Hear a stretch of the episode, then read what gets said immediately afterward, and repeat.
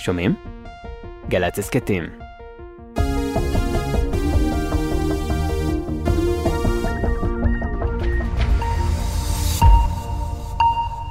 גם בחלוף שלוש שנים מאז החל גל המחאות של תנועת ה-Black Lives Matter, נראה שארצות הברית עדיין לא התאוששה ממותו של ג'ורג' פלויד. והפצע שמסרב להגליד נפתח מחדש עם מותו של צעיר שחור נוסף שהוקל למוות בידי שוטרים בטנסי ועורר לא מעט הפגנות וקריאות לשינוי. מצטרפת אלינו כתבתנו אנה פינס. שלום אנה. כן, אה, שלום טל. מחאות משמעותיות הלכו והתפתחו השבוע בעקבות מעצרו האלים של טיירי ניקולס, בן ה-29, אב לארבעה ילדים, שהוקל למוות בידי שוטרים בעיר ממפיס במדינת טנסי. ניקולס עוכב בשל נהיגה פרועה, וחמשת השוטרים שעצרו אותו לא השאירו לו הרבה סיכוי. לפי התיעוד הקשה שפורסם בארצות הברית, החמישה היכו את ניקולס באמצעים שונים, בהם טייזר ומוט ברזל, ולמשך שלוש דקות, תוך שהם משגרים לעברו קללות שעות בזמן המעצר. הוא פונה משם במצב קשה, כשהוא סובל מדימומים בכל חלקי גופו, ושלושה ימים לאחר מכן מת מפצעיו בבית החולים. חמשת השוטרים, גם הם, כמו תיירי ניקולס, גברים שחורים, הודחו מהמשטרה והואשמו ברצח ממדרגה שנייה. תיעוד המעצר פורסם השבוע בארצות הברית וגרר זעזוע רב מהמעשים הקשים שביצעו השוטרים בניקולס, שזעק, אני רק רוצה להגיע הביתה. המשטרה המקומית חששה ממהומות והפגנות עם פרסום הסרטון, ואכן כך קרה. כאמור, הפגנות הפגנות רחבות היקף התקיימו בסוף השבוע בערים כמו ניו יורק ואטלנטה במחאה על טרור המשטרה, ואפילו הנשיא ביידן שיגר מסר ובו ביקש מהאומה לנהוג איפוק מחשש להסלמת המצב המתוח וגל מחאות חדש. לסיפור הזה יש סוף טוב, אבל הוא בהחלט יכול היה להסתיים אחרת. קפסולה אחת קטנה, בערך בגודל של אפון, העמידה את אוסטרליה כולה על הרגליים בחיפושים מורטי עצבים. מדוע הם רצו כל כך לשים עליה את ידם? מפני שהכמוסה הזעירה מכילה חומר רדיואקטיבי קטלני לבני אדם. על מסע החיפוש אחר הגליל הכסוף הקטן שאבד בכתבה של יערה אברהם. האוסטרלים הוכיחו השבוע שבהחלט אפשר למצוא מחט בערימת שחת. בתום חיפוש בן שישה ימים, בשטח שאורכו כ-1,400 קילומטרים, כמעט פי שלושה מאורכה של מדינת ישראל אם תרצו, הכמוסה הקטנטנה נמצאה. הקפסולה הרדיואקטיבית אותרה בידי שירותי החירום שלנו. גם מבעד למבטא האוסטרלי של שר שירותי החירום סטיבן דוסון, אפשר לשמוע את ההקלה. ומדוע סמכו כל כך ברחבי הפדרציה? ובכן, הקוטר שלה הוא בסך הכל 6 מילימטר, אבל הקפסולה מלאה בצסיום 137, יסוד כימי רדיואקטיבי. אם תהיתם כמה מסוכן זה, בערך כמו חשיפה לעשר קרני רנטגן מדי שעה. We're not aware of any uh, injuries. It appears to have fallen off the truck. אין עדות לאף אחד שנפגע, הרגיע נציב הכבאות במערב אוסטרליה דארן קלם, והסביר, לא נראה שהכמוסה הוזזה, ככל הנראה היא נפלה מהמשאית ונחתה בצד הדרך באזור מרוחק מהקהילה, ככה שלא סביר שמישהו נחשף לקרינה. גם במהלך החיפושים ההנחיה הייתה לשמור על מרחק של לפחות חמישה מטרים מהגליל הכסוף והקטלני, אחרת קיים סיכון לכוויות קשות ואף לסרטן. ואיך כל זה קרה? הקפסולה ככל הנראה נפלה ממשאית שנסעה ממכרה של חברת ריו טינטו בעקבות בורג משוחרר. This device should never have been lost. We're sorry that that has occurred. I would be happy to reimburse the cost of the search. There will be a full investigation. We'll fully cooperate. כמובן שהקפסולה מעולם לא הייתה צריכה ללכת לאיבוד. הודה מנכ"ל חברת הקריאה שהעבירה את הקפסולה המשמשת למדידת צפיפות הברזל במכרות, סימון טרוט, והבהיר אנחנו מצרים על כך שזה קרה. נשמח להחזיר את עלויות החיפוש, תהיה חקירה מקיפה ונשתף פעולה באופן מלא.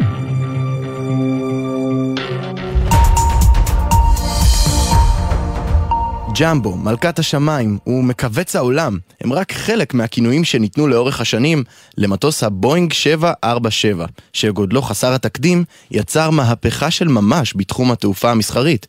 השבוע נמסר המטוס האחרון מהדגם, לאחר שבחברת בואינג הכריזו על הפסקת הייצור שלו. שחר קנוטובסקי על המטוס שחיבר בין קצוות העולם. I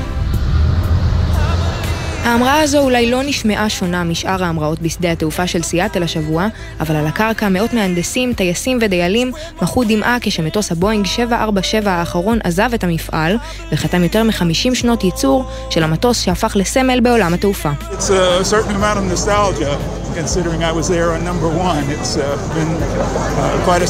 המחשבה על כך שמדובר במטוס מספר 1574 מעוררת נוסטלגיה, בהתחשב בעובדה שהייתי שם לחזות במטוס הראשון, מספר תומאס גריי, אחד ממהנדסי הניסוי הראשונים של ה-747, ונזכר, הוא עורר עניין לא קטן. The airline that's going places, like you've never gone before.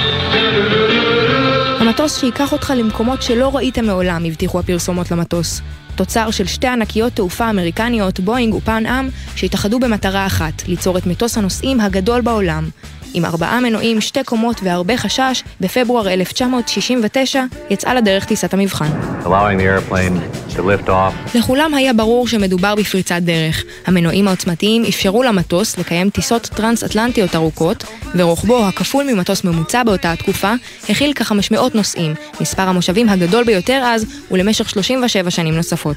ה-747 עשה היסטוריה כשהסיע נשיאים ומעבורות חלל, ואפילו הבליח לרגע בסדרת סרטי ג'יימס בונד, אבל יותר מהכל הוא הוזיל את מחירי התעופה, שנחשבה אז נחלתם של עשירים בלבד. First time that any person could get on an airplane and fly. You could say that it shrunk the world. המטוס מסמן את הרגע בהיסטוריה בו בפעם הראשונה כל אדם היה יכול לעלות על מטוס ופשוט לטוס. אפשר לומר שהוא כיווץ את העולם, מסביר מייקל לומברדי, היסטוריון תאגיד בואינג.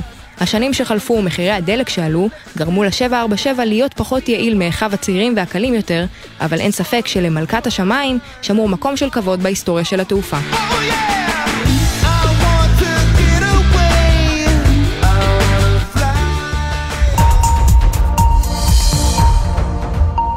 וכהרגלנו, נסיים את זמננו הקצר יחד עם אנקדוטה מוזיקלית. כוכב חדש נוסף השבוע להסדרה הנוצצת בהוליווד, והפעם היו אלה האחים ג'ונס.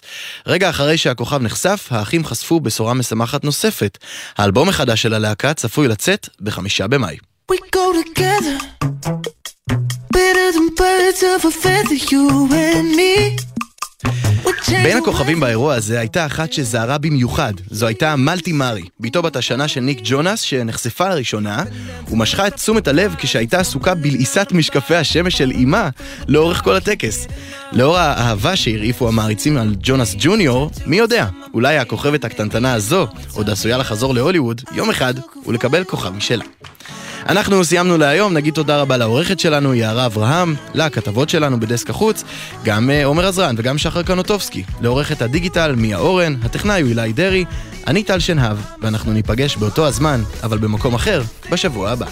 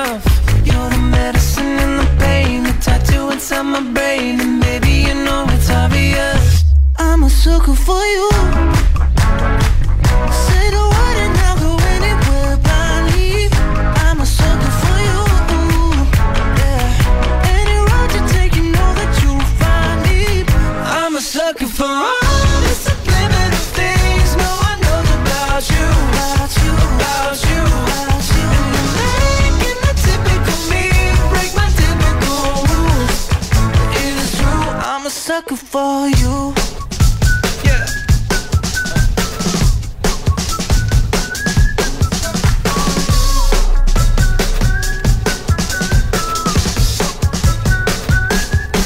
I've been dancing on top of cars and stumbling out of bars. I follow you through the dark, can't get enough. You're the medicine and the pain, the tattoo inside my brain, and maybe you know it's obvious. I'm a sucker for you. Yeah. Say the